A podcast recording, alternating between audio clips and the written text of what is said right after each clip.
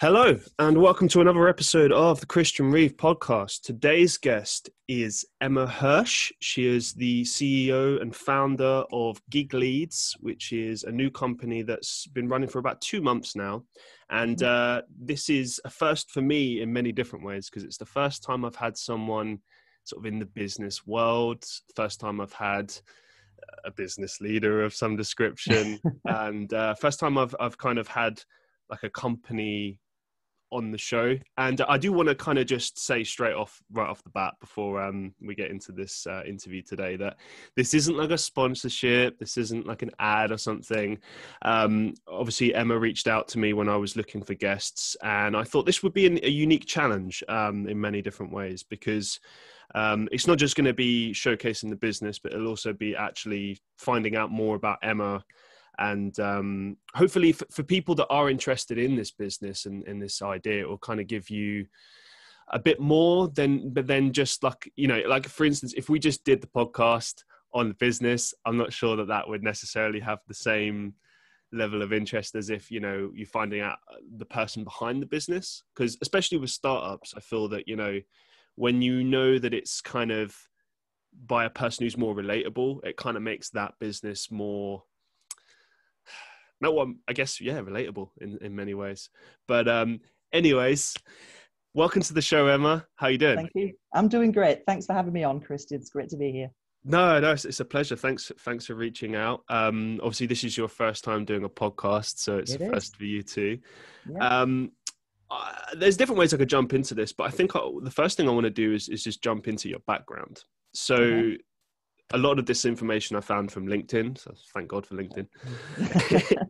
it says here that you had a 17 year career in business management, specifically within the logistics and supply chain industry. So, um, just briefly talk to me about you know how you got into that. Like, I know that you did a degree which kind of set you up to that, but what what kind of made you decide that you wanted to go and follow that route for for many years? Um, pure chance, actually. Um, it was not, I'd moved from the UK, um, as I'm sure you kind of got that from my LinkedIn, and, and ended up sort of emigrating out to America, and that was back in 2001. Mm-hmm. And I, you know, I really didn't kind of go the typical route that most people go and just, you know, I, I, I started off at the bottom. I started off in, you know, dispatch and, uh, you know, worked my way up into a supervisory path and then into management from there. But yeah, ended up with quite a, an extensive career there with uh, with business management and logistics and did a lot a lot of traveling um, all up and down America. So it,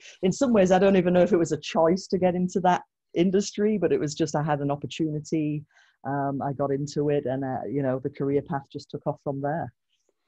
And um, was it was it a case of just kind of like seeing how far it would go, or I mean, because obviously you said that you're taking opportunities here and there. So was right. it, oh hey, this is great, you know, I get to travel around the world, and that's kind of the thing that pulls you? Or I guess I guess what my question is is like, what was the the main thing that was kind of keeping you going and and kind of I guess pushing you to keep following that route for so many years?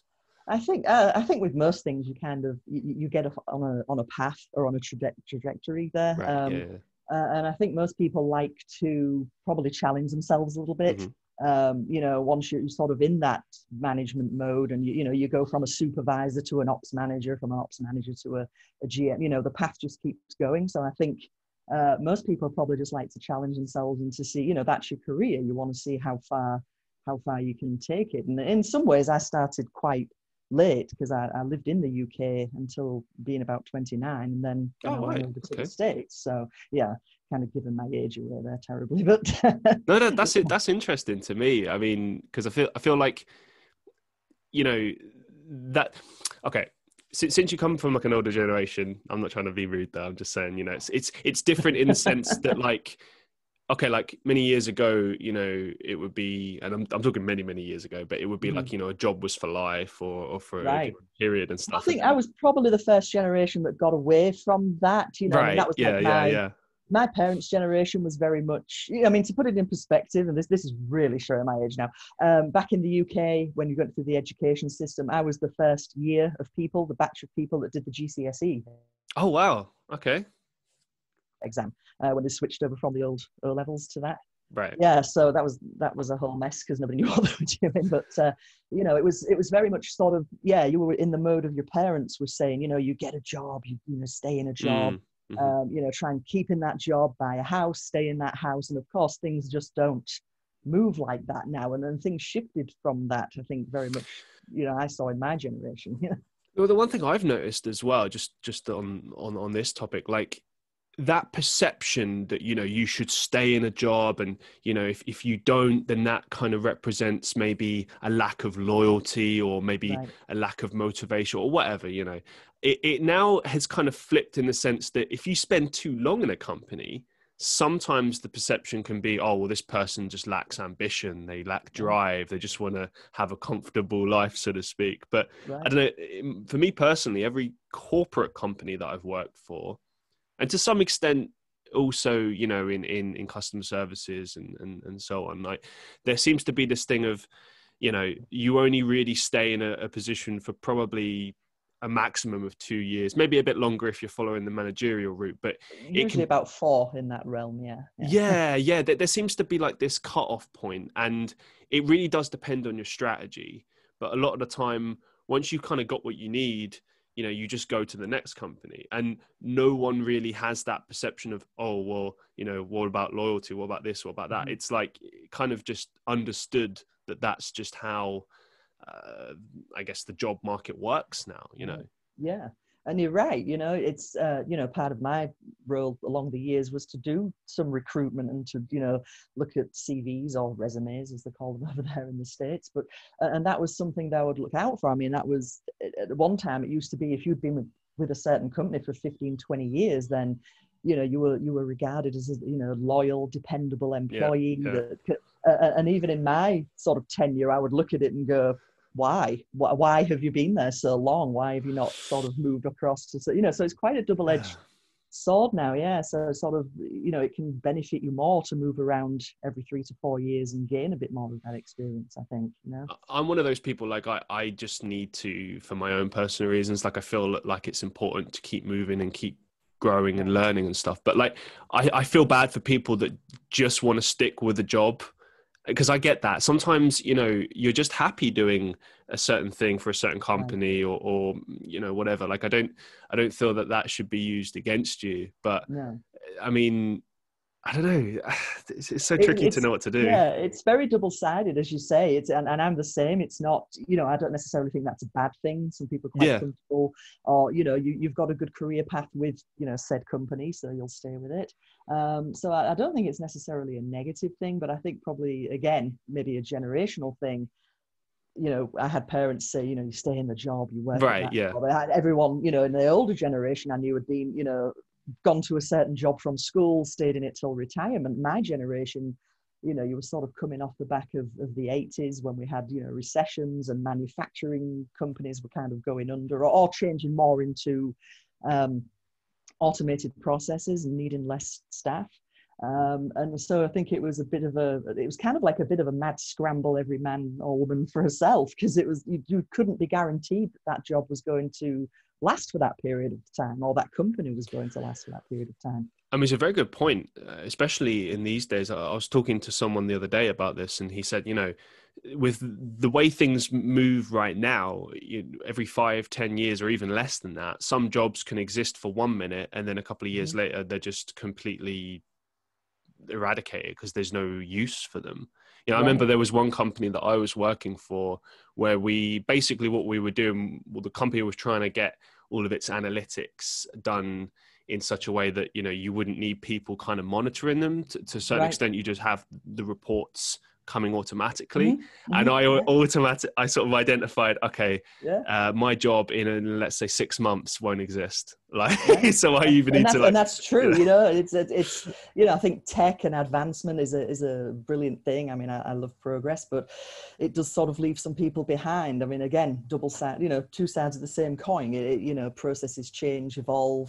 Um, there's a lesser need for people on one side but then it kind of opens up opportunity on on the opposite side of that you know Absolutely, yeah. Um, so, well, yeah, what prompted you to go freelance? I mean, obviously, you had this long career. You know, some mm-hmm. people might say, "Oh, you know, you're comfortable. You've got this. You know, you're high up in in you know mm-hmm. in the corporate ladder. You know, you've established yourself. You've got a lot of respect and stuff. You know, you could probably go anywhere. Um, why the decision to go freelance? Um, just probably just a progression at that point. I think you hit. Okay you hit a point in your career. I mean, I did, uh, not for everybody, but I certainly did, where it was a case of, well, I've sort of done all this stuff. I've done, I did a, a, a massive amount um, of traveling around uh, up and down the United States, mainly on the eastern side. Um, and then you kind of get to a point, you end up at this sort of crossroads at a certain point where you kind of go, I've done all this stuff and it's been great. Yeah. I'm now, you know, hitting 40 as I was then. Okay. And and you go, so what now? Am I going to do this now until the very point that I retire, or am I going to kind of do something different? You know. Yeah, I respect me, it was that. do something different. You know. Yeah. So that's that's the same mentality I have as well. Like uh, I, I yeah. get I get that. Um, yeah.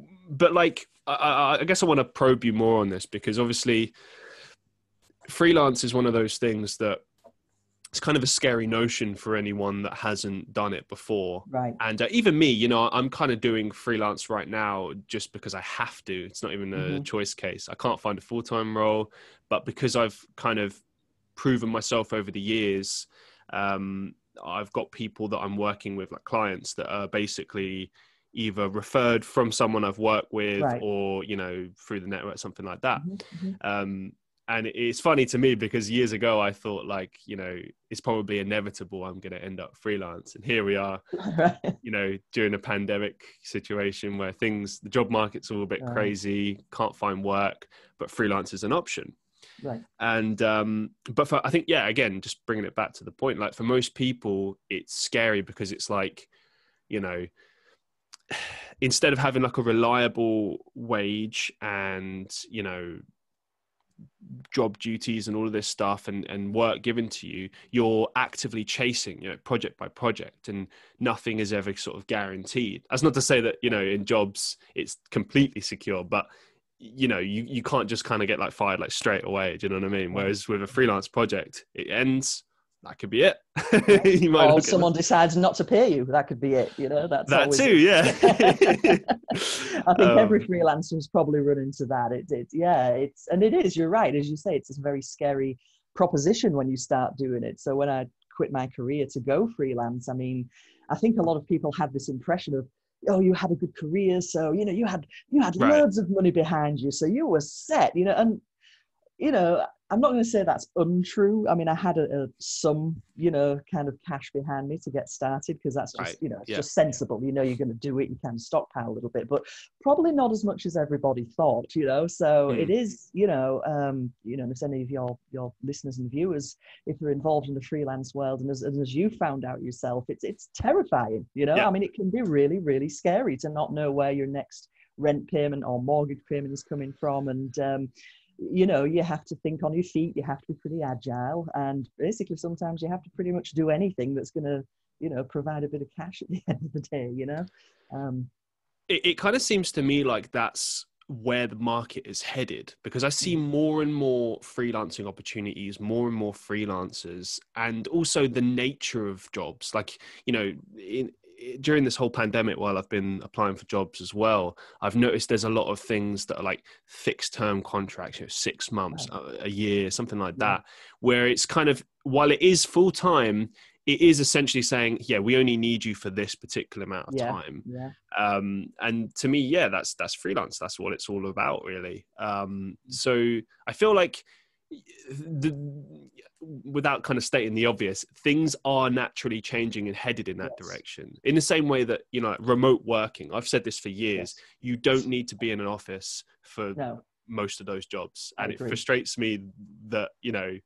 It's different if you work in like sales or something like that, but when you work in like marketing or something, you don't mm-hmm. need to be there. It's like no, you don't. Frustrating. You really don't, and it's like and you're right. And I think maybe finally that's I, am sort of of the opinion that that's something that should have probably started moving and shifting a little bit earlier than it did. Um, again, even in my career, I'd have people that work for me. I'm like, you don't need to be here. And, uh, you know, I, I think probably I was a little bit unique in that I would operate quite well on a results based yeah. um, thing, you know, for my employees rather than, hey, you have to be at your desk at this time, punching a clock and staying there until, you know, just because somebody's sitting at a desk from eight o'clock in the morning till five o'clock at night doesn't necessarily be, you know, mean that they're being productive in those hours, you know. it's really not. No, I mean, everyone's, you know, you've got night hours you've got people that come in in the mm-hmm. morning. You know, for, for me, it's always been that first block of, let's say, three to four hours, I get loads of work done then. And the rest of the day, yeah, it's just a bit like, this is a drag. And like, you, you try and motivate yourself, but it's like, I think we, for instance, this time me working at home and, and doing freelance stuff in the way I've been doing it, you know, sometimes I'll work intensively for like three hours, yeah. then I won't do any work for the rest of the day. Yeah. Return to it the next time at the at the same time, probably get the whole thing done. And for me, it's like more motivational because it's like while there is like a deadline somewhere, it's yeah. still not. You, I guess what I'm saying is you don't feel like this sense of guilt that you do when you're in an office and you know you're not being as productive as as maybe you should be and like um, obviously there are people that are lazy and don't care and stuff but i think there are many of us that want to be productive but you you can't mm-hmm. sort of like force yourself to care do you know what i mean it's like mm-hmm.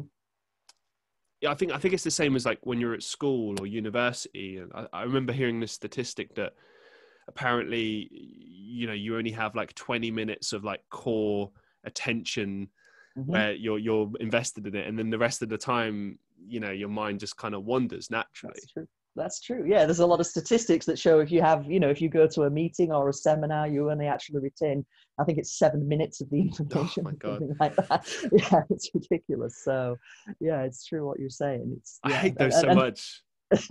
there's so many. There's so many of those meetings where like this could have been an email. I mean, oh, I spent this? my life on conference call. When I was in the kind of the corporate world, I always have this this recollection that Thursday was my worst day because I spent five and a half hours on conference calls. Back oh my god, yeah. and then you know you get people calling up, screaming, going, "What's happening with you know in Miami?" or I don't know. I've been on the goddamn phone for like I remember one manager I had actually uh, in one of my previous jobs. She, she had this problem. Like I remember some days I would literally not see her the whole day because she was mm-hmm. only in meetings. It was ridiculous. Yeah, yeah. I've done it. I've lived that. You know, it, it, it is, and it's you know. I got to the point where I think at one point I kind of called some people up or sent an email going, "Guys, really, come on." They were trying to hold a conference call about how to organize a time for our conference call, oh and I'm God. like, "No, I'm not doing it. I'm not doing it." So it can it just gets you know it's ridiculous it can just get kind of a little bit beyond a joke but uh, yeah but yeah to your point about productivity i think everybody kind of works at different levels and some people do good sort of you know doing that very sort of steady you know um, work process throughout the day some do good kind of just really slamming it for like four or five hours and yeah getting the way. I'm, I'm one of those. I'm better doing that, you know. um, I think. Well, I think like as long as you you know always you hit the hit your deadlines as you said mm-hmm. like you hit those those targets that you have numbers wise i don't think it really matters the time in which you do that because i mean right. you know I, I, used to know designers that would roll up to work you know pretty late in the day like 11 a.m but then mm-hmm. they'd be there till later and then yep. i just understood that that was kind of their frame that yeah, yeah, time, you know. and I think everyone's kind of got that somehow naturally within themselves. Um, yeah, and I think the danger with freelancing is it can go the opposite way if you're not careful, and you sort of you got this deadline looming, and you're like, but it's a nice day today. You know?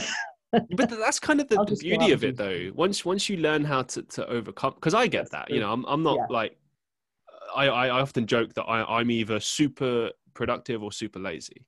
But I think right. that that's a nice balance because you should yes. you should have that because if you're mm-hmm. working too hard, your body will either just go nope or you'll get ill. so you got to like that's true. embrace it. Yeah and you know that stress management you know especially like if you've been in the corporate world it's oh, um yeah. you need to manage that stress a little bit you know? So what would you say are the key differences between standard jobs and freelance jobs? Uh, well the obvious you know the, the the pay kind of fluctuates a lot more um, when you're freelancing but uh, i think just you know along the lines of what we were just talking about i mean that that kind of that freedom and that ability to sort of be able to direct, you know, kind of kind of carve your own destiny out almost, you know. Because Mm. I think if you're freelancing, you can you can make the choice to say, hey, you know, um, I really, you know, I don't want to be like the next CEO level. I want to just, I just want to kind of pay my rent and have a lot of free time. And I think being, that's the beauty of it, being able to, I think for me, being able to dictate your own work-life balance much more, I think is, is the real draw for me. Um, you know, it's important to have your downtime. It's important to have family time. Um, and I, I just, for me, I feel that I get much more flexibility with kind of freelance world to be able to do that, you know. Yeah, I agree. I mean, I remember a client of mine recently, um, because they, they always ask me like, oh, c- can you give us like a, a rough idea of, of how long this will take? And Mhm. I I prefer to go by hour if it's a task like uh, let's say like editing proofing because Mhm. I feel like I, I always work in the same manner and I'm very structured and organized with how I do Right. it. And let's say like because I was doing a website, right? And Mhm. it went exactly how I thought it would go, where some pages would be like three minutes, 20 minutes, something like Right. that. And then other pages would be like two hours. Yes. so it's like it would be impossible to say this is how long it will take. right. Um, I can fully sympathize with that because I did a little bit of, of website when I first started, you know, because you kind of do everything, you know, you dip your toe in everything when you Yeah, first start out freelancing. And I did a little bit of, um, you know, marketing. I did a bit of SEO stuff. I did, you know, website building, the whole thing. And I always love the thing of, and if you've done some website design, you know this yourself, it's like you can suddenly get caught up and spend hours on sort of one element of a page. And then invariably the client would come back and go, could you just change that? you know, that that was always the kiss of death. It was, could you just, you know, can you just change this? I think when you're not in that world, you don't understand there's a lot on the back end that goes into that. And yeah, I agree because I remember when I started. I'll just talk about this proofreading thing again because I learned Yeah. a lot from it. Like I've done obviously done proofing before, but Mhm. this particular time, everything was really badly written, like so badly written. Right. Um, and you know, it's, it's it's one of those things. Sometimes when you're dealing with international clients, you know, if it's coming from one language to another, they've Yeah. used Google Translate, but as we know, Google Translate's rubbish. So Mhm. you just have to basically start from scratch. Yeah. And a lot of the time, I would look at it and be like, okay, I've corrected it, but this is not the best way that this could be written. This is like, you know, it needs to be written. So I would invariably just, yeah, write it. do a full rewrite. Yeah. Yeah, and then I'd be Yeah. like, I mean, this is taking longer, but it will be better quality. And that to me is kind of key in freelancing because you're always trying to build like a brand for yourself. You're trying to say, like, this is me, this is the services I offer, and Mhm. it'll always be like this level. Whereas, Yes.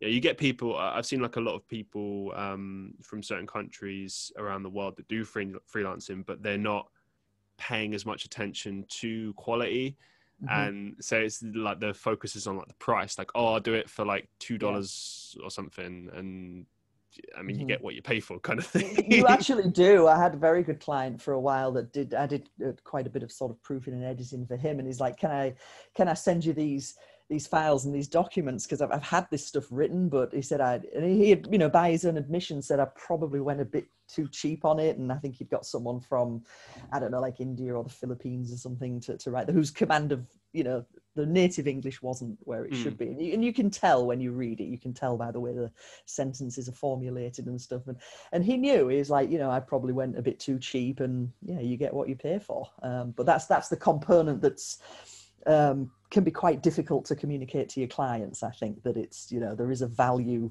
attached there to the money that you're charging. Is that you know.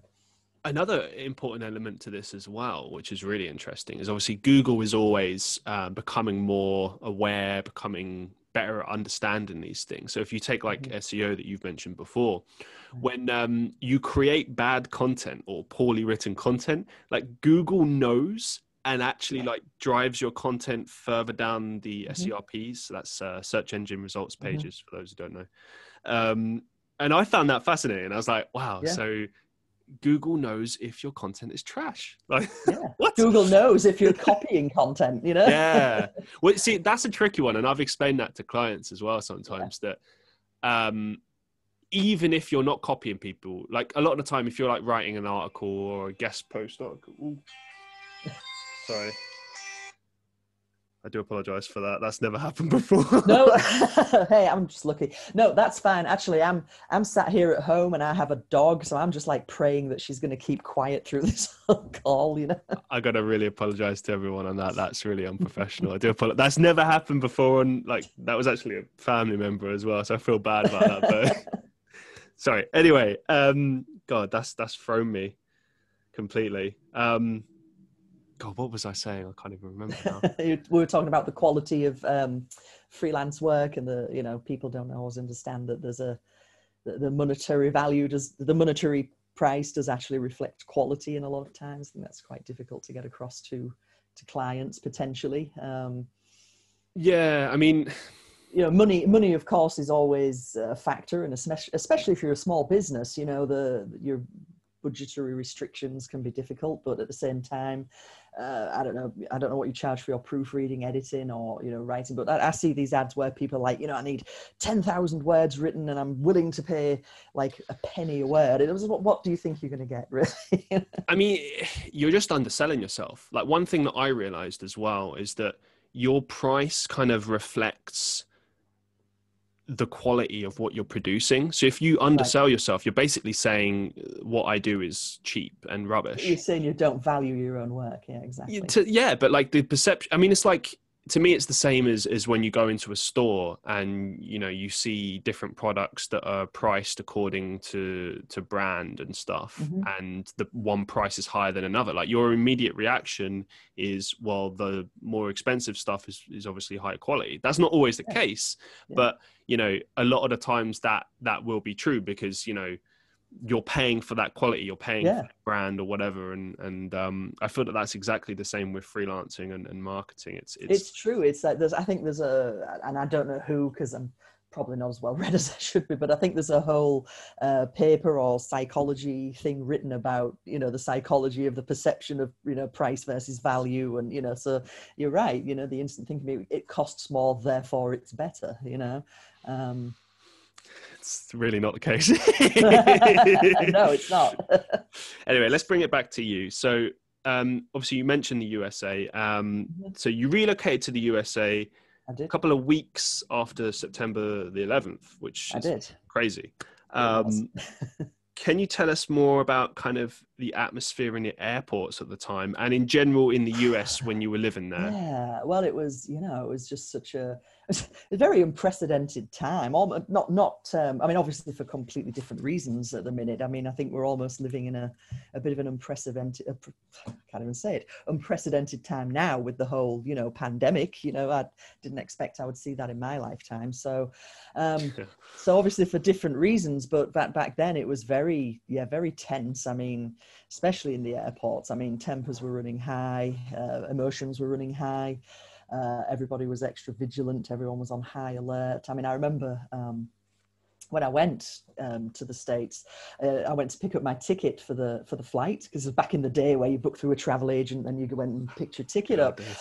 yeah, the good old days. Yeah, and and I remember the um, the assistant of the travel agents kind of kind of holding on to the ticket and sort of doing this little back and forth tug with it with me and she's saying she's cautioning me saying you do understand that this ticket could be revoked at any time in case you know planes or whatever are needed for military purposes or whatever. Yeah it was really strange. Okay.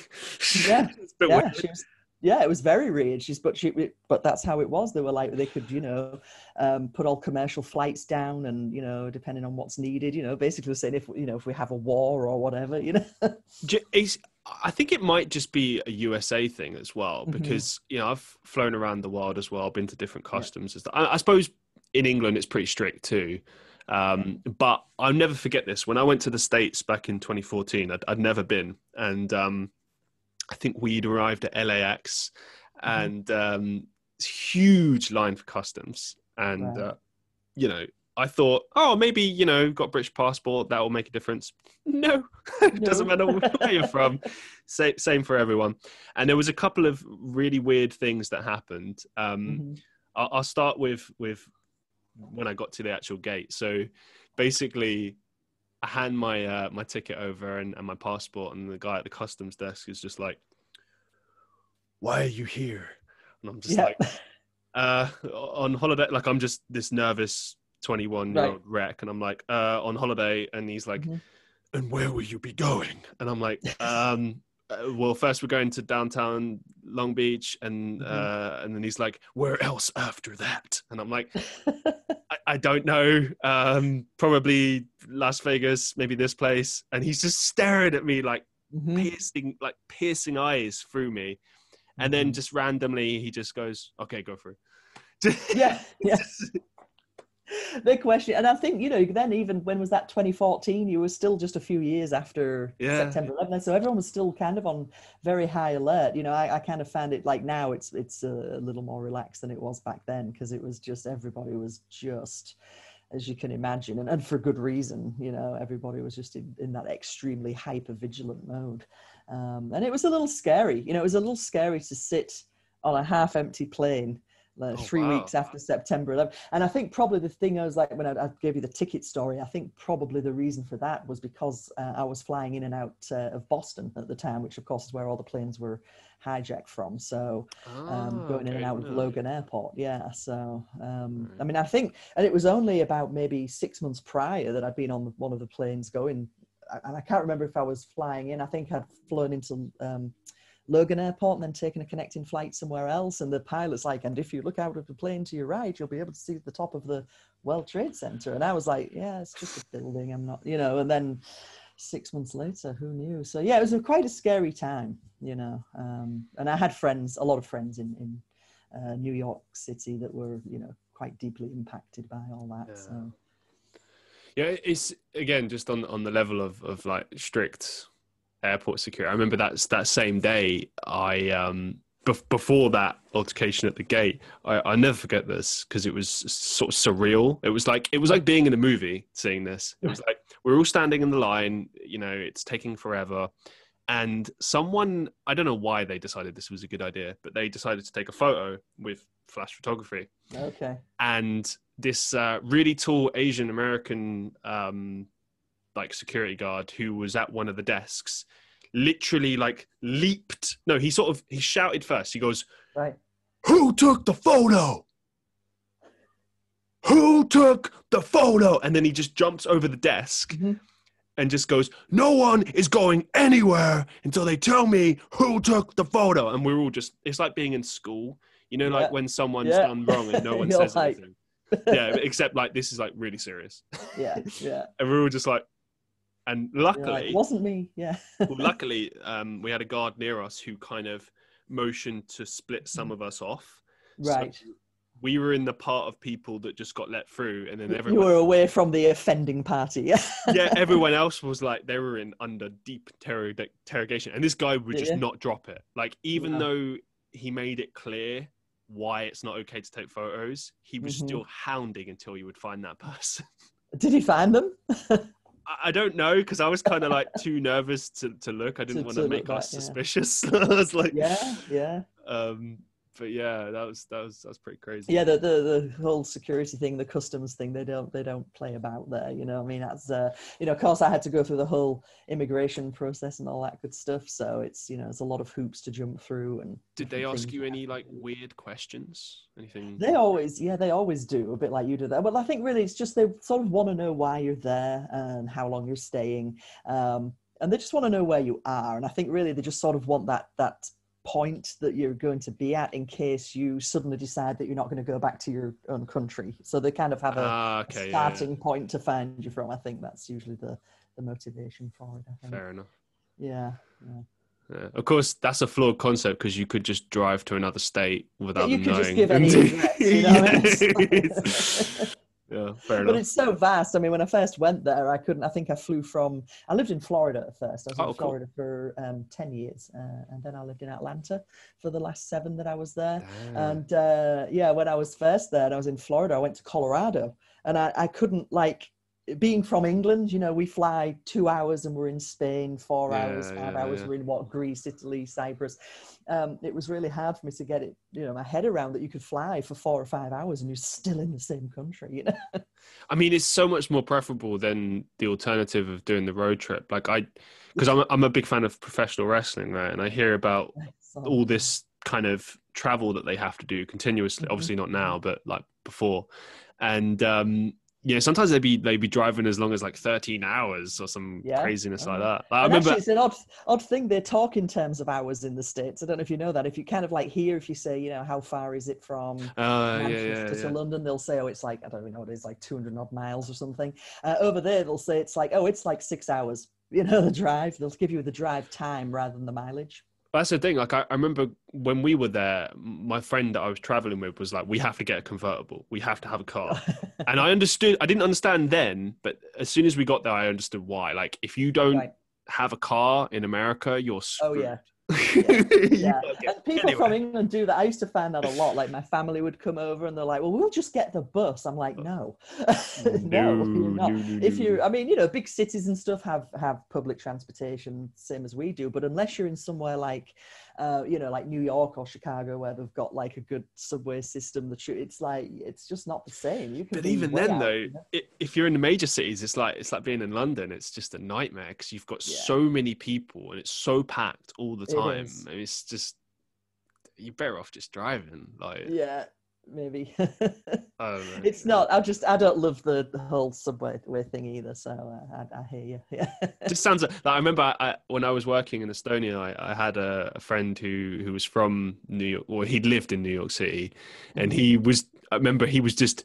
I walked into the room and he was talking to us another girl there who happened to live there at some point, and he's explaining New York City, and I've never been, and I'm like, that sounds just like London, but ten times worse. pretty much yeah and it's so small i mean like manhattan island is so small people don't realize Yeah. how, how small it is and it's so densely populated you know uh, it's, and it is a nightmare to get around sometimes so have you been since have you been to new york No, I haven't been anywhere. Uh. I, go. barely seen America. I've been to California, Las Vegas, and like, oddly i haven't. Vegas yes love vegas but california all the time i spent in america it's just like a, an oddity that i never set foot in california not not even to take like a connecting flight or anything you know.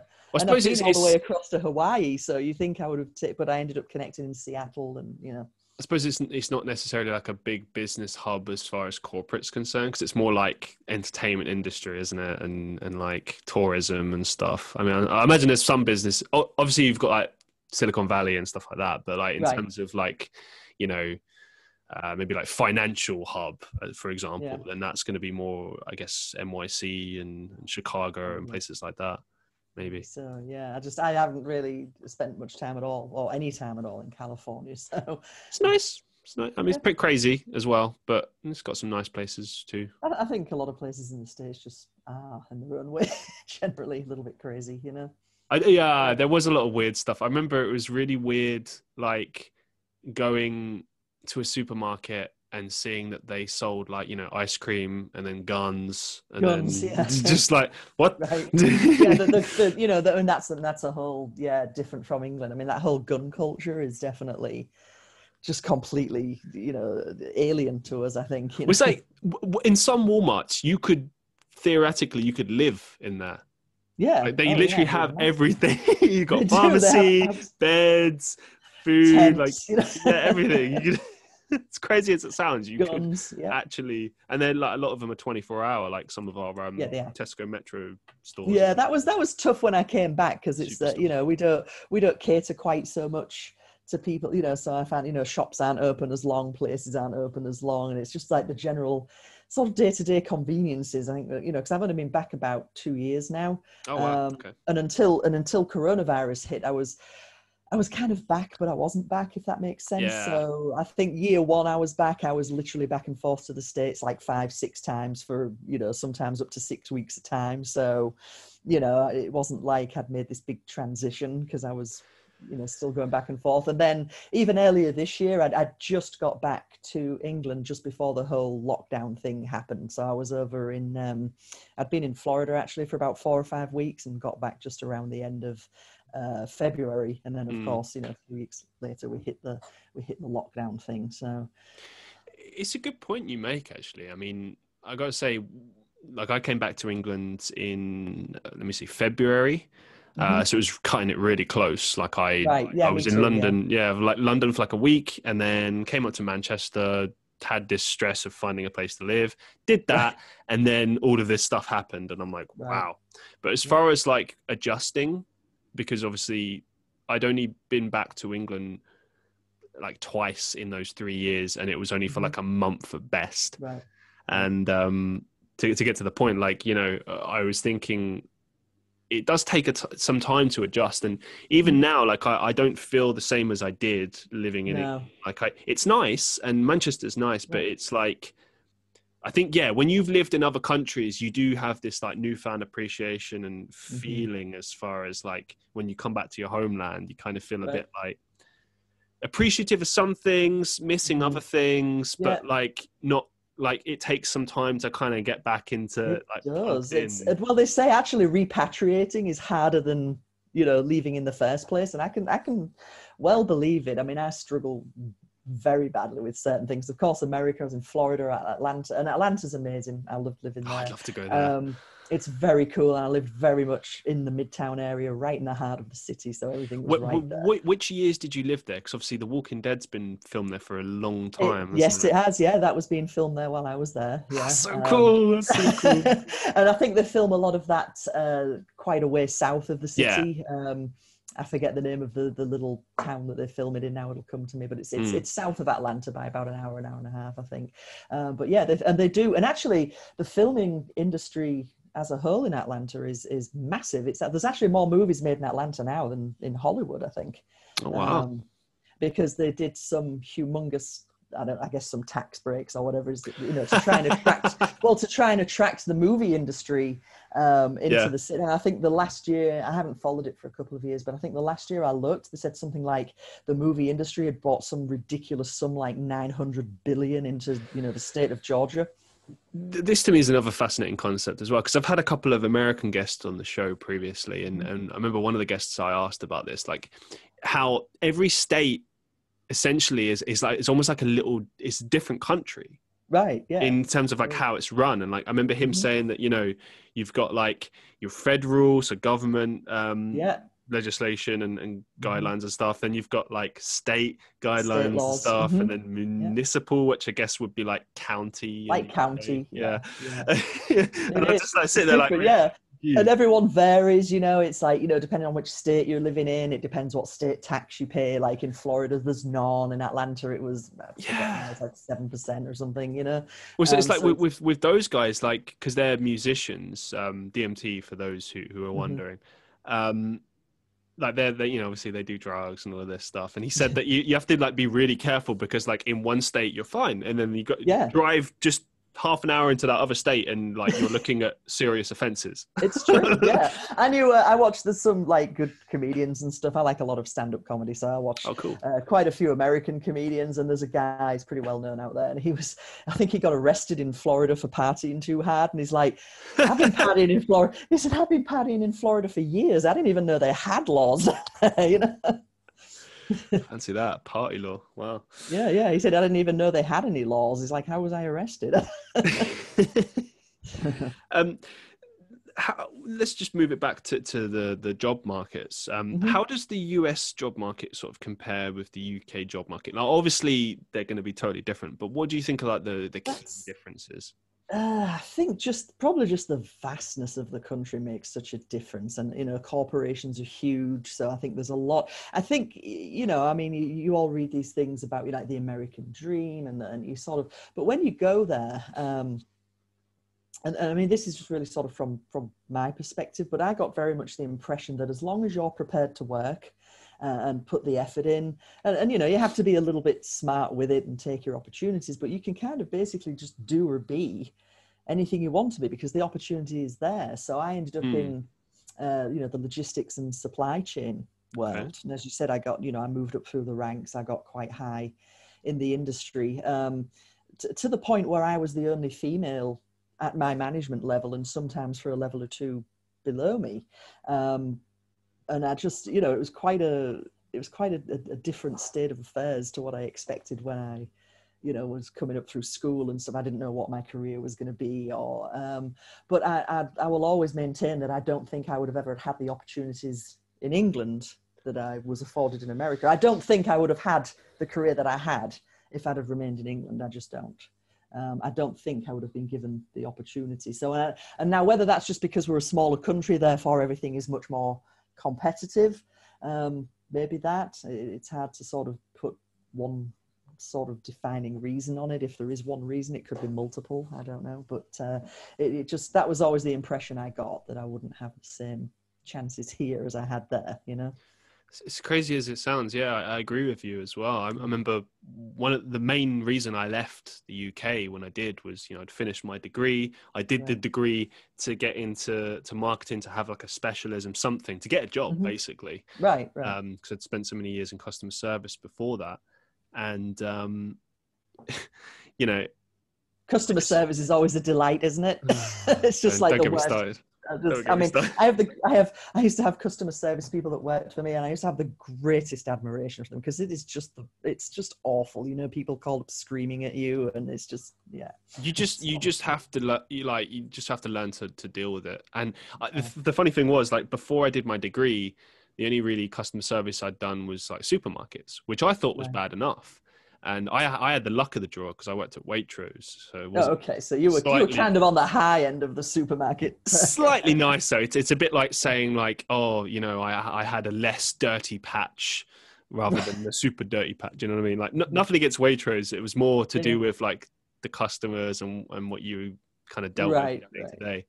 Uh, but that was only like two or three years um, before uni, and then I did, you know, so I took some time out, went to uni mm-hmm. at 21, you know, did it that way and um, obviously inevitably i had to take work while i was at uni. So i did all these right. jobs you know in um, hospitality and stuff. And that was the real learning curve. That was like wow i had it easy that, that, that, will show you that will show you sides of human nature that you didn't, know oh man. Yeah. i could never dream of, of talking to people that way. I mean that's that's the biggest yeah. lesson i suppose. yeah yeah. I just yeah i was always sort of raised with the manners cost nothing thing, you know, and it's yeah, yeah. But like, you know, bringing it back to the job aspect, like um mm-hmm. obviously did that degree, couldn't find anything in London and I was looking for like two or three months uh, whilst working still working at that um hotel mm-hmm. after graduation and at, at the time I was dating a girl who's from Estonia and, and we sort of sat down and, and decided like maybe you have a shot at Estonia because we're just going to be yeah. stuck here and it was only ever supposed to be like a temporary thing, and then we would come back to the UK, right? And uh, you know, two three months turned into three years. It's just how it is. But I remember, well, that's the thing. I remember thinking that I'm better off in that country because I'm actually getting work experience and jobs. And right. it's funny to me being back in the UK with like a degree, three years and running worth of experience. yet I can't find a job. And the main thing I'm being told is, oh, you don't have enough experience, which I find hilarious. It's like the coverall excuse, I think. like, how much do you need? Like, you know, it's yeah, you know. I think I think what you said was really important. This idea of like an oversaturated market. You know, mm-hmm. even if you are in a smaller country, obviously the UK is so much smaller than the US, so there's less competition. But mm-hmm. I mean, you you've got we're rich in in terms of immigration, so you're competing with people from all around the world, and right. also, yeah, just very good education here as well. So it just you know what I mean? Like it, yeah. it, it, kind of, I suppose it's good for us because we've been abroad. Our CV stands out a little bit more. But if you're just standard, went to, you know, university, got the mm-hmm. experience, mm-hmm. you're just another fish in the ocean, really. I mean, yeah, yeah, it's, it's, and it, it is, it, it's, I used to think, you know, and I mean, of course I was, I was much younger then, but I used to think it was very, very difficult to, sort of just get your foot in the door in England, like almost like, you know, it just, maybe it was my perception. It just seemed that people were just not willing to sort of give you that opportunity. And then again, you know, being older and having worked in management and hiring, if you've got a pool of well qualified people, then I know it sounds awful, but why should you give that person a chance if you've got this yeah. whole team of well qualified people here and you know that they can do the job that you need them to do? And you know, it's it's quite difficult. Um, I, I agree with you like because I see it two different ways. I see it like from the business side, and then from the kind of I don't know how to put it. Like, no, actually, I know I, I only see it from the business side because the the right. only complaint I have um, with companies right now, in terms of their hiring, is is one thing if someone just genuinely lacks all the experience or lacks it in some major areas then that's mm. fine i mean a lot of the time i don't go for opportunities if like you know there's something major missing like oh we need you to be you know um, comfortable at graphics design or, or programming or something obviously i'm not going to go for that right but if it's one where i've got say like 80% of what they need and then it's like a tiny bit of stuff i need to work on i'm like mm. well every company has resources for training you know you know a lot of the time you're just learning on the job anyway. You have to learn yeah. their systems anyway even if you do have what they need. Right. every company uses different systems different programs so you got to learn that. Um, but i think the, the bigger thing and this is what i take exception with is that yeah you can get someone that ticks all the boxes but really it's about the attitude of the person. Um, you know in terms of like what matters. You need someone that yeah. thinks the way that you think, mm-hmm. or can be molded, or that you have yeah. chemistry with, or or whatever. I think that's why like you know that expression um, that the supposedly you you know the employer in in the job interview kind of knows within 20 seconds if they're yeah. going to give you the job or not and I, I think that that's not because i think a lot of people misconstrue that as like oh it's how you look but I think right. it's more like the way you yeah. carry yourself and, and your is. attitude, and then that's what they're going to base it on. I yeah, I mean, I, I agree with that 100. percent Like I said, I was involved with hiring people, and I've I've had a you know definitely more than one hire that I made where like my superiors, and I had to justify that. Then they're like, "Why the hell did you hire that person?" But I, I would because I would hire a lot of the time on um, sort of attitude yeah. and sort of work ethic and you know because you can skills you know i mean as long as they have the basic skills you know i mean you have to be able to read and write and stuff but um, as long as you have the basic skills you you can teach sort of what's needed or people can learn you know if they've got a reasonable aptitude but you you, you cannot you can't teach somebody to care you can't teach yeah. a work ethic you know um, you can't teach that at all so i would i would hire that over and above you know the skills some people had a lot of the time just because it's going to cause you less of a headache i couldn't agree more yeah. Um also just just on that on that um trail of thought do you have any like horror stories as far as hiring is concerned? Any like um, crazy interview situations? no, I don't think. I, oh, I've I've had like weird stuff because it's it's America, so sometimes it's like there is such a broad sort of spectrum of people, um, and I think it's it's generally. I mean, I think if you go to an interview in England, people will you know dress appropriately, yeah, go yeah, to an interview yeah, and try and present themselves as as best as they can. America, it's a little bit different. You know, I've had people turn up like dragging three kids with them into. No way. yeah, seriously, and they're like, I can't get anyone to babysit my kids. I'm coming out. To, you know, I've got to leave them here with you. You know, I'm like, um, no. You know.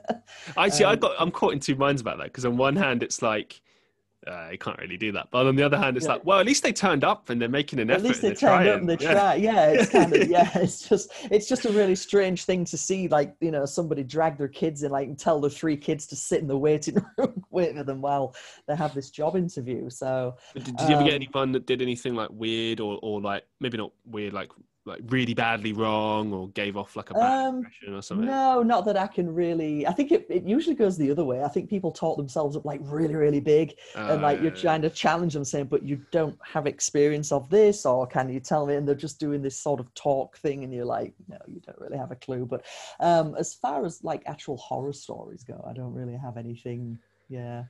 I struggle. I struggle with the question of of like, oh, tell us about the weaknesses that you have, because like, right I, I try to go and, and like say things like, oh, you know, maybe I'm too passionate with certain ideas right. and that can cloud my judgment or stuff like that. And mm-hmm. then I'll try and put a spin on it and be like, but you know, I'm open minded and I'm working right, with right. this and blah blah blah.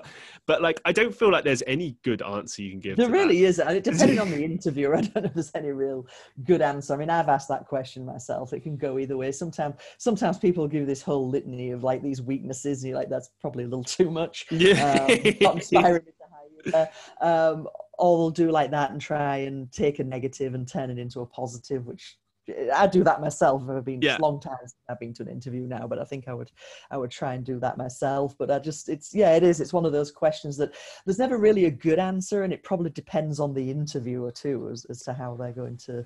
To take the answer it's just a trap, you know, though, yeah. isn't it? Because like I've, I've, I'm a very honest person, so like I would say it as it is, but then I quickly re- so like I'll say yeah like oh something like you know I'm not very good with maths, and then I'll realize that I can't just say that, so I've got to like put something in there that makes it not as bad. Something like, Right. but you know, um, I've worked a lot with analytics and finance, so you know, Mhm. I'm pre- I'm pretty good with that, and I've you know, uh... Yeah. yeah, it's hard not to stumble with that. So yeah. okay, let's move it forward. So, um, obviously, we we understand that you know that there are major differences between the UK and the US job markets, Mhm. but how does freelancing differ between both countries? Like, what are the major differences there? Um, I actually don't know if there's a lot of major differences. It's it's it's, it's just a similar, um, it's just a similar arena. I think in in both countries. I think I you know doing having done some freelancing myself. I think we're sort of back to the same conversation that we were just having against you know the size of the country versus sort of opportunity. Um, I think. And I haven't done a massive amount of freelancing here since I've got back to the UK and a lot of my clients that I, and I still do a little bit. I have clients, but they're more sort of international, Yeah. um, international based. Um, I think it's the same sort of thing as we are saying about the job market. I think it's probably a little bit harder to break in, a little bit harder to kind of sort of get up above the crowd. Um, Mhm. Just just a little bit more competitive all around. I think you know um, in in terms of. I think there's maybe I think there's possibly more quality here. I think there's probably a lot more people doing it in the states. There's much higher numbers, but I think we're sort of so concentrated that you've really got to be sort of good at what you're doing. You know. Okay, okay. And um, I, I noticed that you're you're currently based in in Manchester. Is there any particular reason that you decided to to base sort of things there, or is that just Um, Random. no, Manchester was actually it was a, a place that I always came to um, Oh, when I okay. was young. I was actually brought up in, in Yorkshire, Mhm. um, but I would spend a lot of time over here in in Manchester when I came. And it's just and actually before I moved to the to the states, it was very much on the cards that I was going to move to Manchester. It was either going to be Manchester or London, and I had a lot of friends here in Manchester, so it was probably winning out uh, overall. And then, you know, just you know, fate had it that I ended up going to America, and the rest, as they say, is history. But that was it was just a place I spent a lot of time. It's sort of, you know, a bit a bit of a northern girl, I guess. You know, so uh, you know, northern city, and it's just, it just seems to be where I've landed since I've come back. You know. I've got to say, business wise, I've I've noticed since I've moved because I've never been here ever before. This is new to me, and um, it does kind of feel like, um, I don't know, can you say a competition to London? It, it feels like it, yeah, an emerging second city. Do you know what I mean? Because obviously, Yeah, like it seems to but. Birmingham technically is is the second city in terms of of um, amount of people and stuff. But I think that in terms of like your major hubs for activities or Mhm. things going on, it's people always talk about you know um, Newcastle, Manchester, Liverpool, and, and such. And obviously, there's specific reasons for that. But Manchester. Um, certainly visually as well kind of appears Mm-hmm. now to be an emerging place in terms of all the different companies that are coming here and yeah. um, real estate developments here and stuff. Yeah. It really does seem to be developing considerably. And one of the other interesting things I found is that there's like all these kind of traditional trade links between like Manchester and like St. Petersburg and, and, Right. and other countries and Wuhan, for instance. Right, right. Um, strange. Yeah. yeah, yeah, very strange, but it, it's it's logical. Apparently, it's twinned Yeah. with with Wuhan, and um, that's Mhm. the reason why Manchester's ahead of the curve on a lot of this stuff because they had the information early.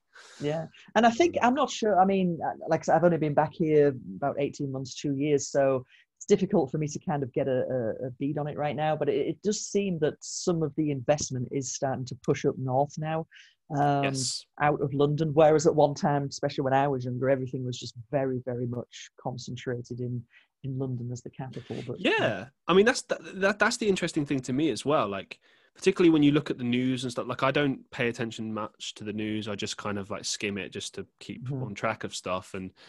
Um yeah you're right like all you'd ever hear about is like london um and what's going on in london and the only Right. stuff you'd hear about up north is like just like funny cutesy stories or like right. maybe if, if it's a particularly crazy winter you might hear about what's going on up north but you'd never really hear about yeah what's going on in the other cities and Yeah, and find it that was, you know, and there's such that like divide, you know, between north and south. It was always sort of looked at as very. But I even found like since I've since I've come back and I've driven around the country and I'll go down south, you know, then I'll, I'll drive back up, you know, hmm. um, up to say Manchester, and you get those road signs that say the north, and it almost sounds crooked even, on the, even on the road sign. Yeah. It's funny as well because I don't know. For me, I, I find people up here really friendly. Um, yeah. Because one of the complaints I always had about living in London was people. I mean, it comes with the territory as well. I imagine it's it's like that in any place you go. Probably like yeah. Moscow, New York, whatever. Pe- people mm-hmm. don't have the time for pleasantries. It's like get out That's of my way. True. I'm busy. Yeah, yeah. There's very much north-south divide in the states. That the south is seen as yeah. much more sort of friendly and hospitable, whereas you know, like New York, uh, people are sort of regarded as a little bit rude and vulgar having been to both, I can say that I found people in New York to be quite polite and friendly and helpful. But it's just a very different um, yeah. attitude. I think, like you know, I mean, people in the South will just wait for you. You know, like mm. if you go and want to order food or a sandwich and you're sort of staring at a sandwich board, they'll wait there politely for you while you make a decision what you want to eat. Whereas in New York, they'll say, "Okay, I'll come back to you next." You know, that's so true. South think that's rude. You know. That's but, so true. Yeah, yeah, but they don't yeah, think it's yeah. yeah. So the people from the southern states perceive that as being rude and abrupt, but they don't think it's rude to hold up thirty people behind them in a, a queue. You know. yeah, I mean, again, like I, I've got good and bad experiences with London in in the, the same manner as well. And I do, I do think it does come down to time. That's the key. Yeah, time. People are busy. You don't have the time. Yeah, yeah. Yeah, yeah, absolutely. Uh, so let's move the conversation forward. Um, you've also worked extensively as a business consultant. How exactly do you help businesses in this role? Like, what exactly is involved with business consultancy? It's just really sort of getting business on track, and a lot of that I think came from my um, logistics and supply chain uh, experience. Because mm-hmm. even though I was in that industry, really what it boiled down to is a lot of a lot of my job was to go into individual um, buildings or terminals that were perhaps struggling or not operating as they should, and then you know fix them in quotes. You know, like save um, a dying, sh- uh, sinking ship, so to speak. Yeah, exactly, save a sinking ship. Um, so in terms of business consultancy, that's what I did.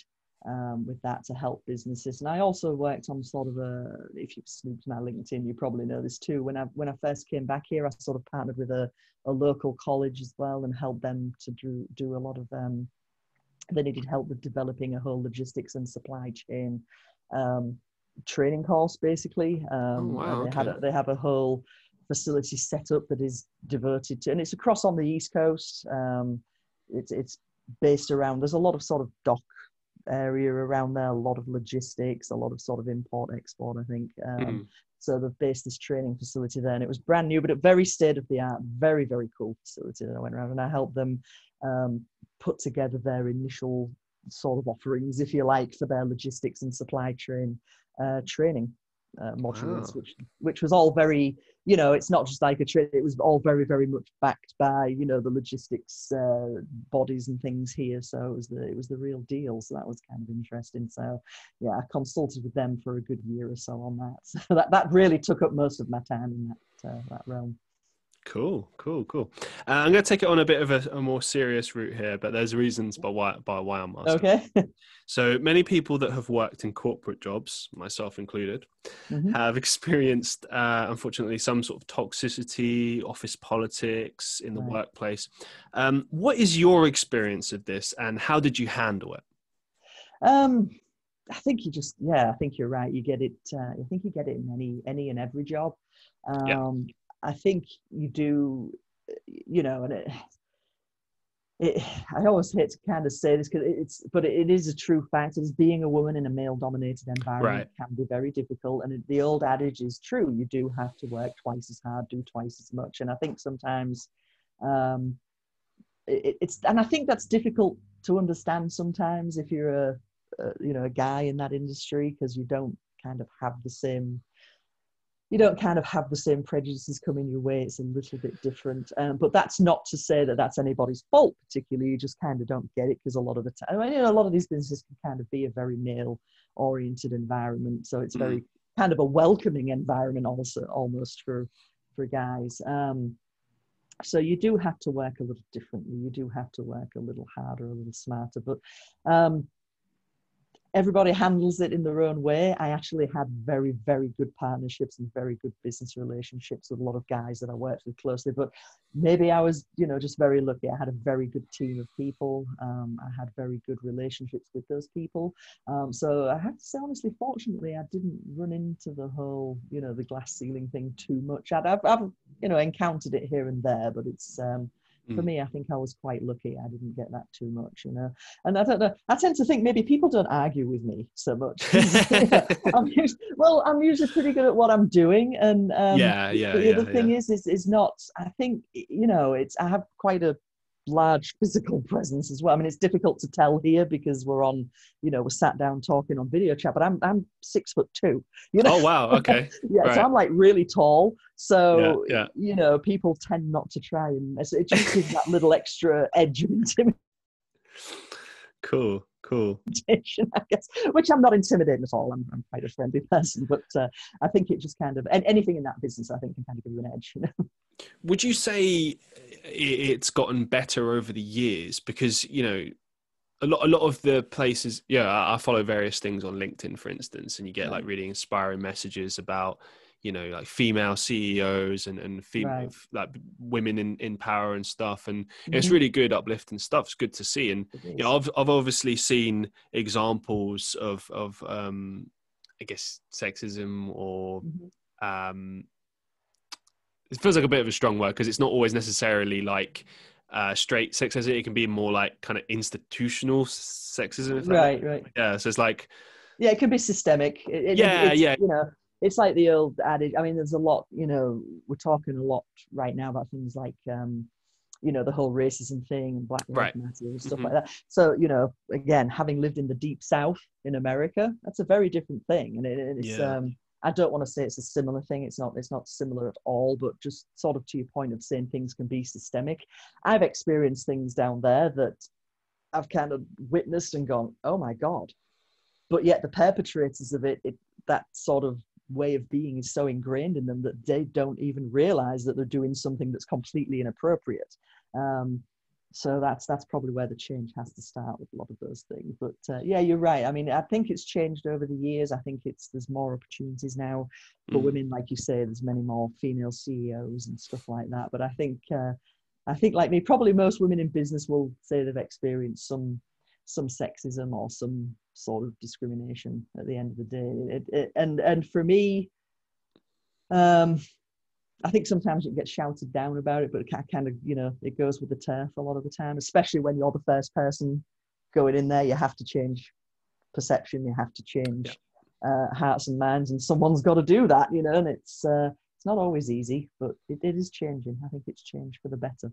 That's, that's kind of my hope with that, really, because, mm-hmm. you know, um, you hear a lot of stories about how things are changing and stuff, but there's a big difference between, you know, what's been spoken about and then right. the reality. And right, as you right. as you said, like quite rightly, you know, you go to like obviously when I was in Estonia, uh, it's not to say Estonians are racist or anything, but you do meet people that have, uh, you know, interesting opinions and stuff yeah, on things. Yeah. And um, I don't put, hold that against people because, as you said, like a lot of the time, it's not even necessarily meant maliciously. It's just like upbringing, history, various yeah. different things, um, and you do have to like take these things into account. Um, but as far as like workplaces are concerned, you know, I mean, the ideal is obviously that things are just on merit. Do you know what I mean? Mm-hmm. And, and how mm-hmm. you work. Because I mean, I've I've had like female bosses, male bosses, bosses from all different you know worked with people from all around the world. I don't i don't really notice any difference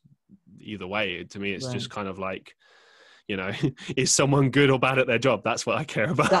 Yeah i mean I've, I've had people actually flat out come out to me and accuse me of being you know, a certain way or a certain thing, you know, because you only hire this type of person or you hired this person over me. So therefore that means you're, you know, insert insult here. And a lot wow. of the time it, it, really wasn't that. It's like, I, you know, when you, especially when you're a manager of somewhere, you, you care that that person can do the job or not, you know, because yeah. if they can do the job and do it well, um, it saves you an awful lot of headaches, you know, and that's, and that's really all you're looking at. Um, in that regard you know can someone do the tasks that are needed as set um, uh, and just the level that you need them doing to because it's they just need to do the job you know Um, this next question, I'm bringing it back to freelancing. I kind of already know the answer, or I feel that I, I know, but I just wanted to ask anyway, just in Mm-hmm. case. Uh, do you think that that having a university education is necessary in order to become a successful freelancer? Um, no, no, I don't. I think don't wrong, I don't. I don't think education is ever wasted. I, I don't. Right. But um, uh, well, I don't know. I'm, I'm saying I'll backtrack on that a little bit because I think it probably depends on what you want to freelance in. Um, so that can come down very much to industry choice, and there's definitely Mm. certain industries or you know that, that you're going to need um, uh, an education on, or definitely at least some knowledge on. But just for you know regular sort of freelancing. I don't know what I would define regular freelancing. I know what you mean. Yeah, yeah, yeah. yeah, it's not. I think you can. I think if you're, you know, reasonably savvy, you have a, you know, a good business knowledge, a, a good command of, of I don't know, English language or whatever, you can probably make your way as a freelancer without uh, a university education. I think so. Therefore, I think that probably opens up quite a lot of. And it depends what you define freelancing as. I mean, some people that are, you know, Uber drivers will describe themselves as freelancers, and you can definitely do that without you know a college education and you can make money doing that you know i don't know about here but i think you could in america It's an interesting thing to me, and I think one of the reasons why I asked is because you know one of the things I realized straight away when I finished my degree was that, uh, and this was before I was doing freelancing, but I kind of did the degree initially because I just couldn't find a job that wasn't customer service based. Right. And um, I just wanted to move out of customer services. There's nothing against customer services, but like I just felt there was, you know, a limit on my progression there and what I could Mhm. achieve, and you know, I wanted to just do stuff that used more of my mind and my creative stuff, and um, so when I looked at the job market at the time, there wasn't any kind of schemes or anything or Mhm. uh, apprenticeships, anything like that. It was non-existent. But then Right. when I finished my degree, it suddenly became apparent that like actually uh, these internships, apprenticeships, um, schemes were now cropping up, and they were the Right. kind of majority. And actually, having a Mhm. degree uh, didn't really matter either massively way. different yeah, yeah. I mean, I feel like That's that's frustrating though when you've spent four years, you know, in education to come out and there's nothing there. But it's, it's Um, like you said. I mean, I, I think it depends. Like, because I've been thinking about doing either a podcast or a video on this soon, and I think one of the major points I, that I feel about uni in terms of whether or not you go or you should go or not hmm ultimately comes down to your industry. I mean, you know, if you're looking to become obviously like a doctor, a lawyer, something like Right. that, then it is necessary. But in terms of business, um, I don't really think it is. I mean, you know, when I did my degree in marketing, as soon as I actually started working in the field, I had to learn everything from scratch. Right. Yeah. Everything I've learned. I mean. I think you know, university is great. Now, I would never Yeah, yeah. It, it- it's never wasted. But I think it, it is very much a, sort of theoretical.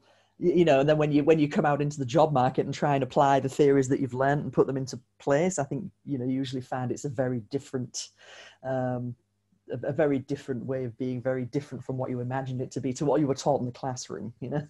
Absolutely. Um, moving it forward, just kind of close on uh, freelancing in general, because I know I've asked you quite a lot of questions about this, but it all makes sense soon. uh, what, what advice would you give to people considering going freelance? Um, get some money behind you. Number one, um, promote yourself as much as you can. Anyway, Get enlist. You know, it, this all sounds a little bit sort of trite. It's the sort of stuff you can read on any blog, but it's it's true. You know, it's like you know, enlist the help of any friends, families. Promote yourself. Um, you know, make sure you know what you're selling. You know, be clear about what you're selling. Be clear about what your your talents and your skills are. And and you know, I have a marketing background too, as you do. So I'm I'm big on sort of marketing to that. Yeah, Um, You know, so to play to your strengths, I suppose, um, is the advice I'd give. But uh, the advice I'd give anybody is the sort of if you're gonna if you're gonna quit the day job to go uh, freelancing, I would say just try and get just as much cash behind yourself as you can, because it's you know having some money behind you is never going to make it harder. You know. yeah. No, I couldn't agree more. I mean, I, I think uh, with freelancing, a lot of the time, it's about landing like big contracts or consistent, like building Right, relationships consistent. yeah like I've, i felt a a lot lately that building those business relationships is, is kind of key because you know you can kind of have you know, like for instance, when when I worked in um, this finance company, um, there were some people we worked with who were freelancers who'd been mm. freelancing and working with that company for like five years. So right. you can have like long term partnerships, and I think a lot of the yeah. time it's it's good in terms of like not having to have a contract or. Mm-hmm. Um, you know, like your agreement is like kept very simple, so it's you know right. it's uh, and it can be like rescinded at any point, kind yeah, of thing. Yeah. So and and to your point earlier, I think maybe because of the pandemic, it's brought things forward a little bit. But yes. I tended to think that industry needed to change a little bit, um, probably yeah. a little bit sooner than it has. And I think this has sort of brought it to the fore. So more people are looking at freelancing and, and remote working as because I think we're, we are starting to shift more and to understand that you know people can operate much more on that results based premise rather than you punch the clock at eight o'clock and you punch it again to leave at five o'clock and just sit behind a desk for the full time, you know. Um, so I think it's definitely shifting. It, kind of, I know, I know I said it before, but it kind of blows my mind how people don't see how inefficient that model is. It is it's so inefficient. It, you know, even in my career, I knew that was inefficient, you know. anyway, we've got, we've finally got to the moment. We're going to ask you about your company, GigLeads. Okay. Now, the reason that I asked you so many questions and built up this picture was to kind of I wanted to get behind the person who runs the company and, and, kind of give people an idea of of you and your background, so it would make sense as the as the kind of right. like the uh, I suppose journey to to the creation mm-hmm. of this company. Now, yeah. as you said before, you've started this company about two months ago. Now, this is just my understanding. I could be wrong on this, but is it sort of like a database style website that collects leads from other like job websites, puts them into one place for you, and then you've kind of got access to lots of different leads in one place. It that's that's yeah, that's absolutely correct. With yeah, just there's a couple of extra things that go into that, okay, but yeah, cool, you're cool. absolutely correct. Yeah, that's very much what it is. So so, so what else kind of uh, that I missed goes into this um, process? Um, there's a there's a few other things. So you know the whole premise of GigLeads, why I started was I was as you, you know as you covered, I've done the freelancing world myself, and I felt felt that I spent an awful lot of time sort of hunting and pecking and searching different job sites and searching different areas to yep. try and like, like, as you mentioned to get that um, sort of consistency of clients that consistency of work so um, so this is why we've put together GigLeads to try and just get everything all into one place to make it so so it is um, it's probably easy to say it's a job site, but in some ways it's a productivity tool as well. Yeah. Um, the whole the whole essence of GigLeads is to try and be a time saving uh, tool for freelancers, so they can just go to this as a, a one stop shop almost. Um, and we've got some, and there's a, a, little a couple of additions to that. I think unlike um, some other sites, we've got some freelancer pages as well, mm. Um, and it's very much sort of geared towards the UK at the moment. Right um, whether that will spread out a little more into Europe, that's that's all sort of you know in discussion at the moment. We'll see, but um, mm-hmm. it's very much targeted to UK freelancers because what I saw was there wasn't an awful lot that fo- everyone seems to focus on America or everything seems to get sort of deluged by the freelancers that come from sort of further over into Europe, India, or whatever. So I'm like, well, where, where's the, the British people? Because I know there's loads of us here. There's loads of us doing the freelancing stuff. So so that's why I put it together. As, and you're absolutely right, is to aggregate jobs from basically as many websites as we can find and put them sort of as a repository in one place for people to then um, apply to and save time.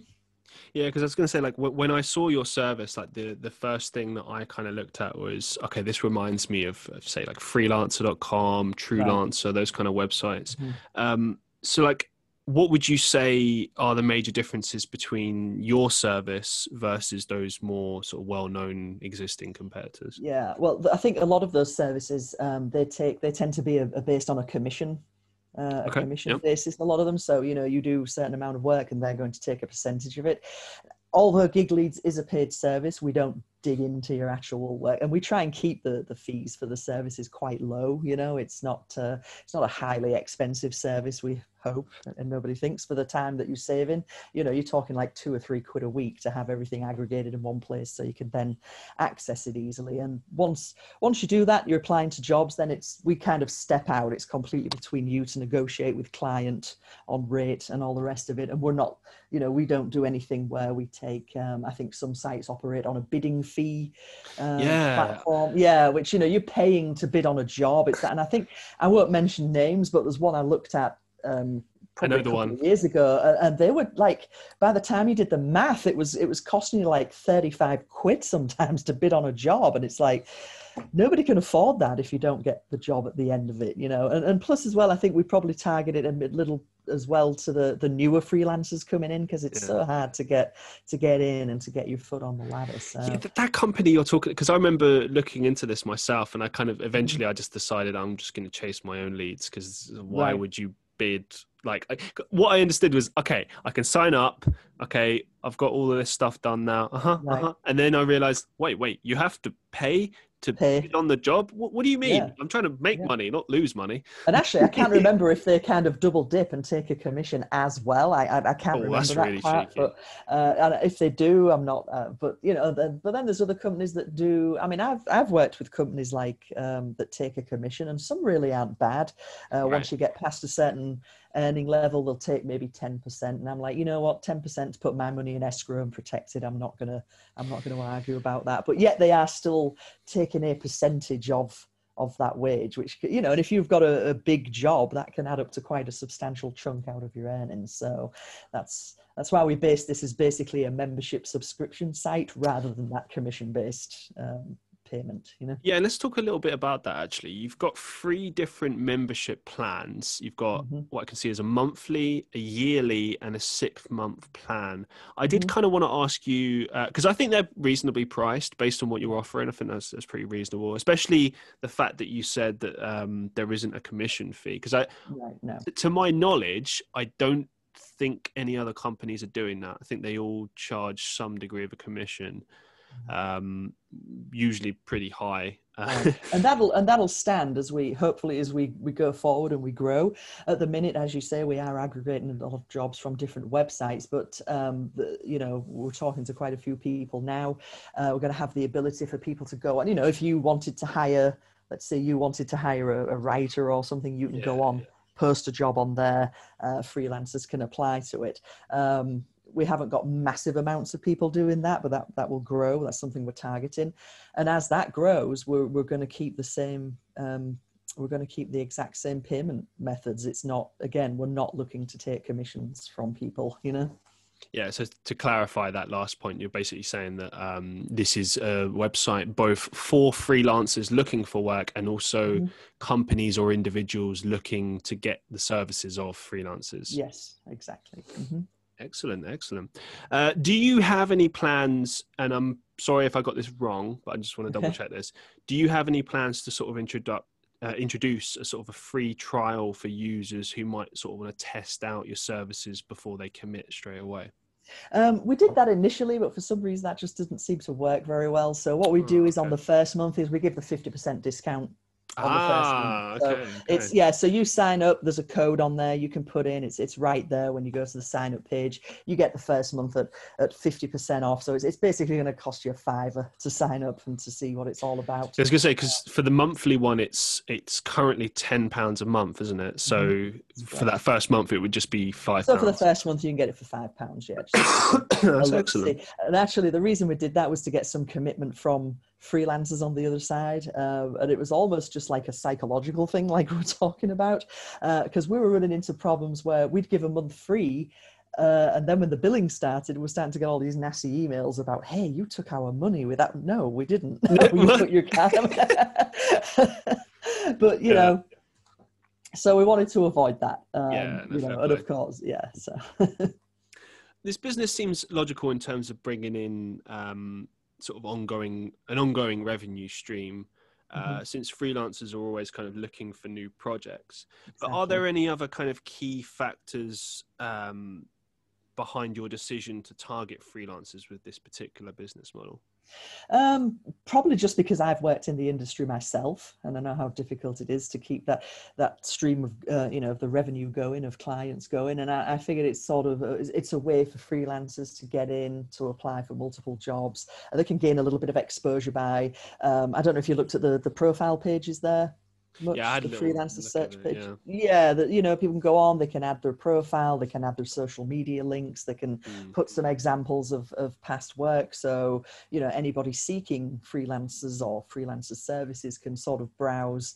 Um, they, they can even browse by city. Um, yep. They can just zoom in on the map and kind of click on the freelancers that are signed up and contact them directly if they want. And there's there's no you know there's no additional charge for that. That's just something that's a straight communication between client and freelancer that we, we don't get involved in. Um, so I figure that's that's a nice little addition for you know again newer freelancers to gain a little more exposure. Um, what are the biggest kind of challenges that you faced with building this company? Like, I, I understand obviously it's still early days and stuff, Very, but yeah. um, you know, it is a startup, and Mm-hmm. there are always kind of challenges with starting up a uh, startup. Usually in the cost area of like building up funds and Yeah, stuff yeah. to make it happen. But since you're fully um, based online, that kind of enables you to circumvent various costs and stuff. Right. So, yeah, well, what are the biggest uh, challenges that you've faced so far? Um, I think the biggest challenge is probably just on a technical level is just getting Right. everything work the way you know the way you want it to and i'm a, probably a bit of a perfectionist i'm constantly like going in and tweaking something else but we're sort of we're sort of testing some of the things that you know we're hoping will be uh, very useful to freelancers um, we're just in the process now of testing the daily email alerts which you know doesn't sound yeah. like a huge thing but it's another time saving thing like instead of even actually going to the gig lead site the email will drop in your inbox every day with all the latest jobs listed there for you that you can then just click on and apply to so that's that's you know even more time saving than just as aggregating the jobs in the first place you know That, that one's a game changer, actually. I, I, I used to mm. use this particular service. I think it might have been American based. I can't remember, but it Right. was offering a similar thing. Mhm.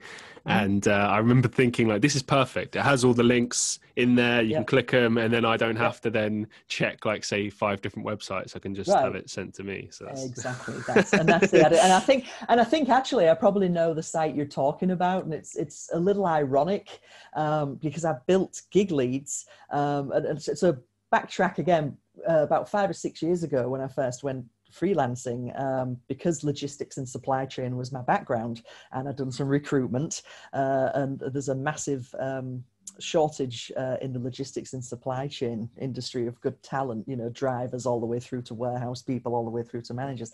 And i built this exact website but for the logistics industry. Um, so i've basically taken that model now and i've used it for the freelance industry and then yeah turned around and saw the site that i think you're talking about and went almost looks the same but uh, yeah, I promise you it wasn't perched off of him. It was, it was a model. It was, and actually, in some ways, I'm kicking myself because it's a model, as I say, I used about five years ago for, Yeah. for logistics, supply chain, uh, recruitment, basically.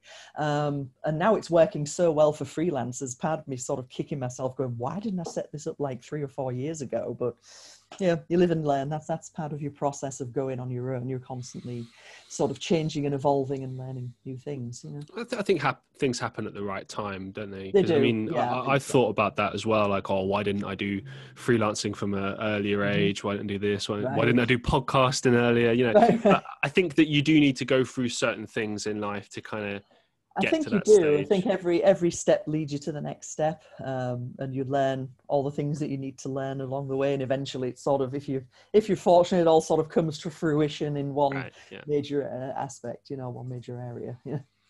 What would you say have been your sort of biggest successes so far with this uh, particular company? Um, so early days. So that's Yeah, I know, sorry. Yeah. So so we launched, um, and actually, in terms of challenges, I'll just go back to that a second if I can. Yeah, yeah, yeah, go for it, go for it. It's kind of funny. I, I'd sort of put this together, and I was really more or less just sort of testing the market to see if there'd be a market to this. So I I built the site out, and I just sort of built it there it was. I'd just sort of built it on, I think, some like domain I had kicking around. And then it took off really well. So I went, oh, there's a market for this. So I instantly, after about a month, had to turn around and rebrand the whole thing to oh, no. So, you know, I mean, you know, we all make mistakes. but, you know, you learn from those. And, uh, you know, so I, I wanted to change the name, change it into GigLeads because it just seemed much more reflective of, of what it you know what it was about what the company was about what we were trying to do. that's a good name yeah yeah so um you know it gets the point across and uh, you know hopefully it's useful for people but uh, in terms of successes um I've seen some good success already i think it you know we're, it's definitely had it's got people's interest it's got people signing up um i'm doing podcasts with people now like you mentioned you're my first one i've got a couple more lined up. I've been approached um, by someone that does quite a large um, online seminar. Um, oh, fantastic! Sort of things that wants me to come on, basically like as a keynote speaker. Um, That's a but I think, opportunity. I think the biggest success that I've got up my sleeve at the moment, and it hasn't come to fruition yet. So um, I'm not going to mention the name of a co- the company. That's fine. Yeah, yeah, I get that. But it is it is another startup that I've had a few conversations with, and basically that would add um, a payment processing engine to this site that is specifically for freelancers. Um, Synergy. mm-hmm, yeah, which you know, if if this all transpires the way I would like it to, it would basically give them the freelancer the whole one-stop shop. They can negotiate directly right, with clients. Yeah, yeah, yeah. And then they can choose to use the, the, the payment processing tool or not. That's something that'll be a third party from me. I don't own it. It'll be a separate mm, mm-hmm. thing. Um, obviously, then for their service, there would be yeah. a, a, small charge to freelancers for using it, but it basically protects their money, um, basically protects their earnings, and it's not. Um, I think we've we've had some discussions about what's being charged for that, and you're you're in the you know two three percent area. Mm. It's no more than say like a PayPal commission or something like that. So I'm hoping, fingers crossed, that that all yeah, fingers crossed that that all all works out the way I would like it to, because then that to me that sort of adds like the last element to that whole site, you know. And uh, to sort of draw things to a close on on the Gigs Leads, what are mm-hmm. your main kind of goals and aspirations for this business? Um, main goals and aspirations. I'd like to grow it so you know it's just very much known. Yeah, you know, household name almost for for um, independent freelancers in in the UK, and I think I'm quite proud of it being UK based. Even though yeah, I've spent yeah, so yeah. much time in America, it's nice to sort of come back and do something for you know for for the people of my own country, I suppose. Um, I'd just like it to go on and and see it change and evolve the way it has so quickly already. It's been really exciting. Um, but I'd like to just, you know, I mean, I don't want to. I think it's not. It's not something where I'm going, hey, I want to grow it into some like massive corporation, but I okay. definitely like it to be a go-to tool for for many freelancers, and, and hopefully they find value in that. Um, Absolutely, absolutely. And uh, just to draw things all to a close today, uh, my final question for you is Do you have any kind of upcoming projects, events, or maybe just some final thoughts that you'd like to share with us? Um, upcoming projects, just the ones we've mentioned. I think there's going to be probably quite a few more upcoming podcasts, probably some uh, some more seminars, and I, I, I can imagine that um, again this this whole payment process, processing element mm. that we'd like to add to the site. I think if that uh, if that goes ahead, that's probably going to take up quite a lot of my time in the coming months, but uh, hopefully it's all for the good. Absolutely. I'll, I'll, have my fingers crossed for you. Um, I yeah, think this is you. a very promising business and um, particularly when it, when it comes to the, the setup of, of the membership plans and, and what mm-hmm. you're sort of discussing there, that's not something that I've seen uh, as a common thing with within right. the freelancing sort of community. So it's mm-hmm. it's good, and and particularly for the UK market, I think, especially with what we spoke about earlier about how things are changing and, and where things are headed. I think this is. Yeah. An excellent time to be setting up something like this. So I wish you all of the best with Thank this you. with this business. I'm sure it's going to work out, and um, hopefully this podcast will do something for you and the rest that would be great if it does. And I, I, very much appreciate you having me uh, on your show. It's been great. Yeah thank you so much for appearing. It's, it's been a real pleasure. And um, I just want to say to all of my listeners, um, yeah, you know, obviously, if you're freelancing, make sure to go check out GigLeads and set yourself up a profile there. It seems really cheap to start up, so it's, it's an opportune moment to get that started and get yourself some more work. And um, also, for any startup businesses, any guests that would like to appear on the show in the future, please get in touch. I would love to have you on the show. I'd love to get to know you, get to know your business, or you know whatever you have to promote or want to talk about. Get in touch with me. I would love to have you on the show. I do hope everyone is enjoying the podcast and enjoying all these different things I'm trying with it right now. I'm trying to make it as varied as I can but um, you know invariably it's going to keep moving forward and keep growing and uh, it's very exciting. So thank you very much for listening subscribing to the podcast supporting the podcast. I really appreciate it.